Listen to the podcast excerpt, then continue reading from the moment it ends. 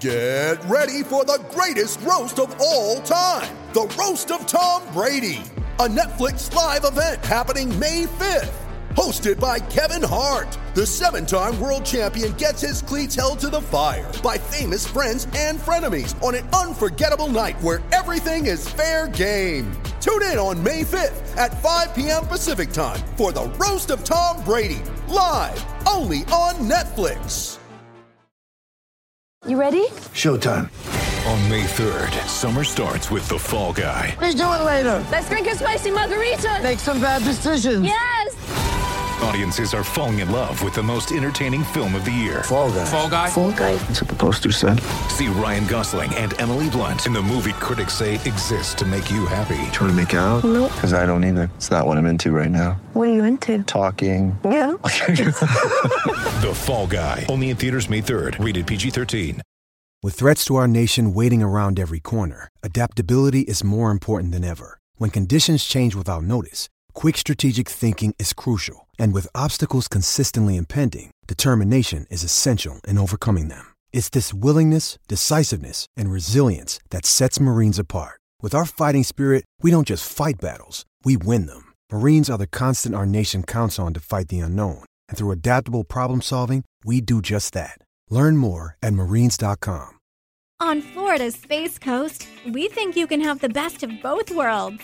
Kind of like right now driving, at your desk, maybe at the gym, but you're also grooving to some music. Visit us and you'll go to the beach and see a rocket launch or go kayaking and manatee spotting. It's all waiting for you on the only beach that doubles as a launch pad. Plan your adventure today at visitspacecoast.com. Hi everyone, here are some highlights of the third episode of the Menners Masterclass series. My guest for this episode is Greg Chappell.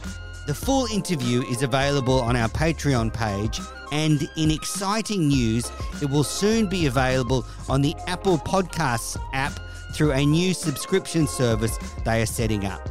My guest for this episode, Greg Chappell, played 87 tests for Australia with the sublime batting average of almost 54, which is the sixth highest average of players that have played over 80 tests. He captained Australia in 48 tests and received the Order of Australia for distinguished service to cricket as a leading player, captain, coach, and administrator at the elite level and for a range of charitable foundations. Here is Greg Chappell. Greg, welcome to the podcast. Um, how are you? Yeah, good, Andrew. Thanks very much for having me. It's really a real honour to have you on the podcast. How have you um, enjoyed your time since you've stepped away from the game? Uh, mixed, I think, is the uh, the answer to the question.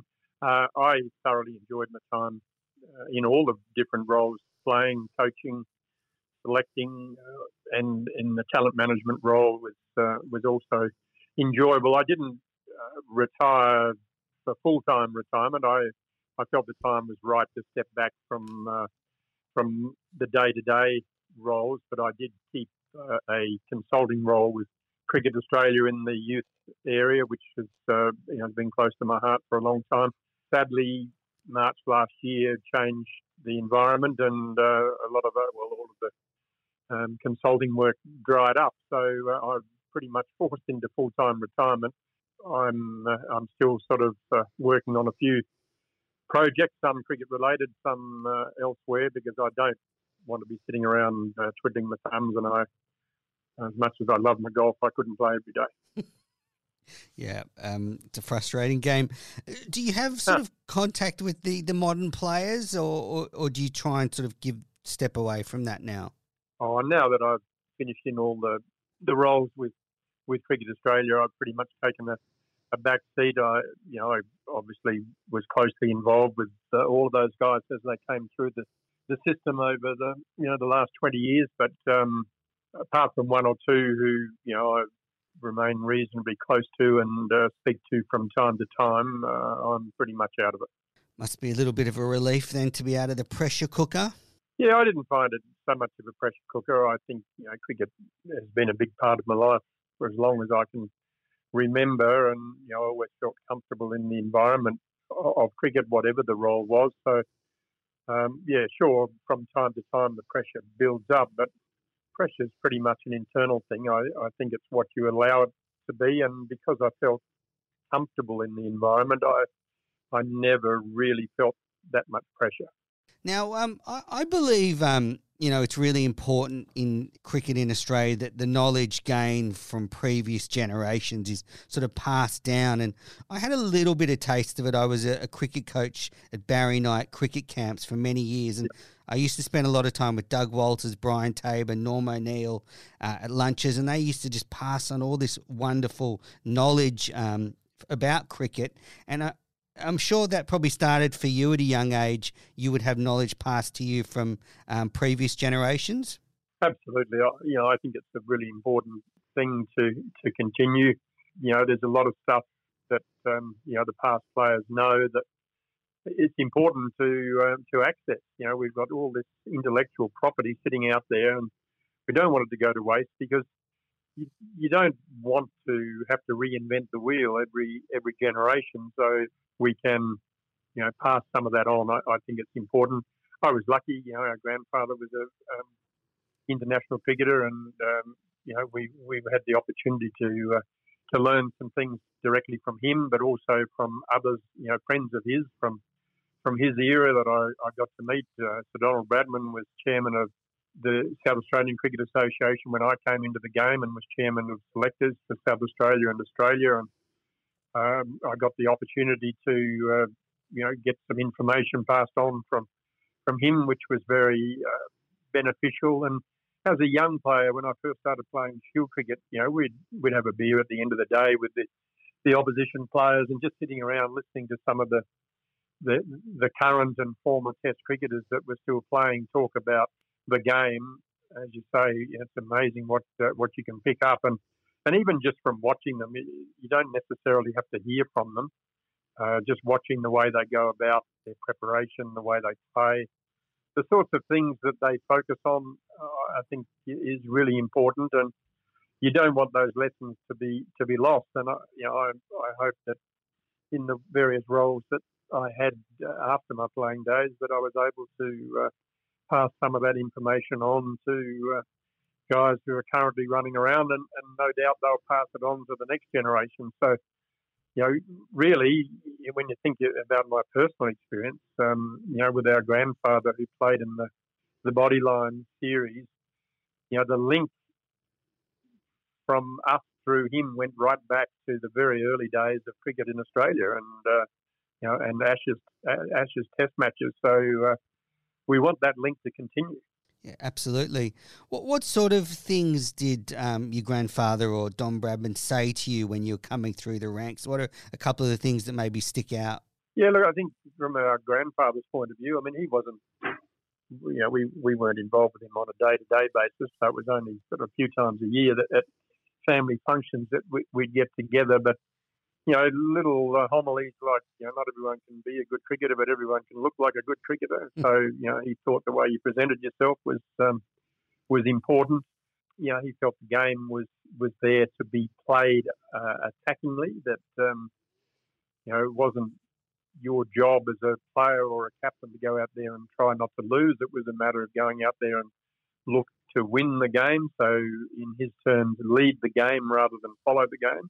Uh, I was lucky enough to get a piece of advice about my batting grip from Sir Donald Bradman when I was a, an 18 year old, which turned out to be very, very beneficial.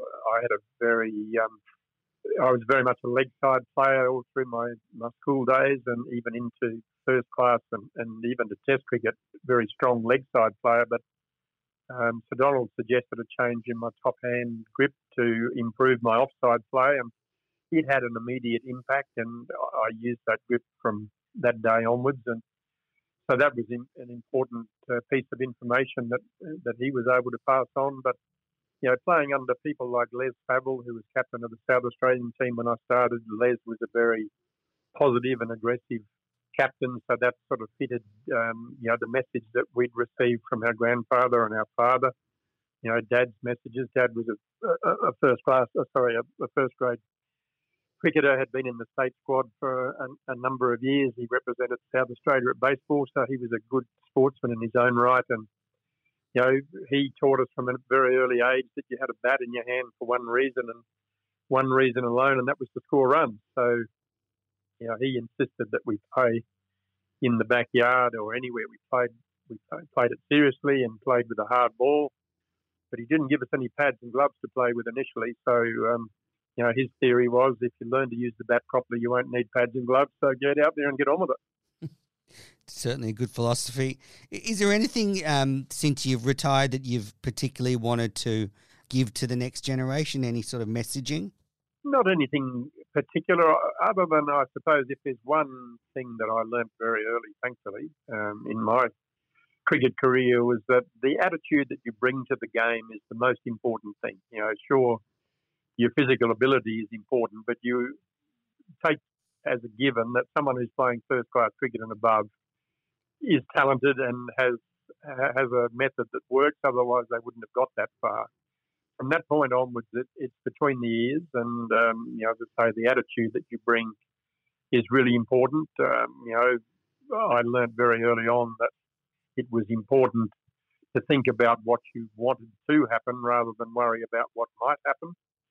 So, being a, an observer of your thought processes is a really important uh, part of it, and it was a very big part of my my playing days. Um, you know, my mental routine uh, was critical to my success, and any period that I had um, failure, I could trace back to the fact that I got distracted and I'd got away from my my mental routines, and you know, started to worry about what was happening at my end rather than making sure that I saw the ball leave the bowler's hand. What was it like following in your older brother's Ian's footsteps? Because I actually was looking at this through the summer, and uh, Ian said that when you came into the side, he actually became a better batter. His test average went up. He, your 100 in your first test gave him a bit of a kick up the backside. What was it like for you, sort of following in a, an older brother's footsteps who's been very successful? Oh, look, I, it was a blessing for me. I, I was very lucky Ian's five years older, so he was that step ahead of me all the way through, and it was a little bit like Hansel and Gretel. You know, he was leaving the breadcrumbs, and I I followed them. We were thankfully uh, all three of us were, were keen on our sport, and particularly our, our cricket. And Dad was absolutely passionate about it. I, when I look back on it, I realised that there was probably a bit of frustration for him. You know, he was 19 when the Second World War broke out so a big chunk of his sporting career was interrupted. Uh, as I said before, he played state baseball for South Australia. He was in the state cricket squad. Probably a bit unlucky not to have um, not to have played state cricket. You know, he would have loved to have done that. He would have loved to have played cricket for Australia. So I think some of that frustration was channeled into us, and uh, he put a lot of energy into our cricket. He had a he had a blueprint for what you know. He told Ian very early on that um, Ian would bat number three for Australia. I would bat number four, and Trevor would open the batting. So uh, he had a, a, grand plan, and he worked hard towards doing it. And thankfully, it worked out. But you know, Ian Ian has been my hero from very early on. I've followed him around as closely as I could as a youngster. Sadly, with the five-year age difference, um, you know, he wasn't particularly interested in having you know, a five and a six year old uh, involved in what he was doing as an 11 and a 12 year old. But thankfully, he must have run out of mates at some stage because at nine years of age, he uh, invited me to play in the test matches in the backyard. And they were pretty willing affairs. They were always Ashes test matches. The bad news for me was that Ian, as the older brother, was Australia and I had to be England, which no good. was a bit of a challenge. Uh, so I learned to lose for about five years before Ian moved on and I became Australia and then Trevor became England and I learned to win. So it was um, a good balance serious cricket. Ian didn't take into consideration that I was five years younger, so he worked me over. But when I look back on it, those backyard test matches, you know, taught me some things that became very important later on. Firstly, luckily I loved the contest. Otherwise, I wouldn't have stayed because he kept beating me, and you know, he wasn't letting me win. Uh, so, you know, I learned to compete. I learned to sort of hang in there when times were tough. I hope you enjoyed that taste of my Menners Masterclass interview with Greg Chappell. The full interview with Greg and also Shane Watson and Lisa Sthalekar are available now on our Patreon page. Also, Paul's deep dive series are there, which are very fascinating. Thanks for listening. Back soon.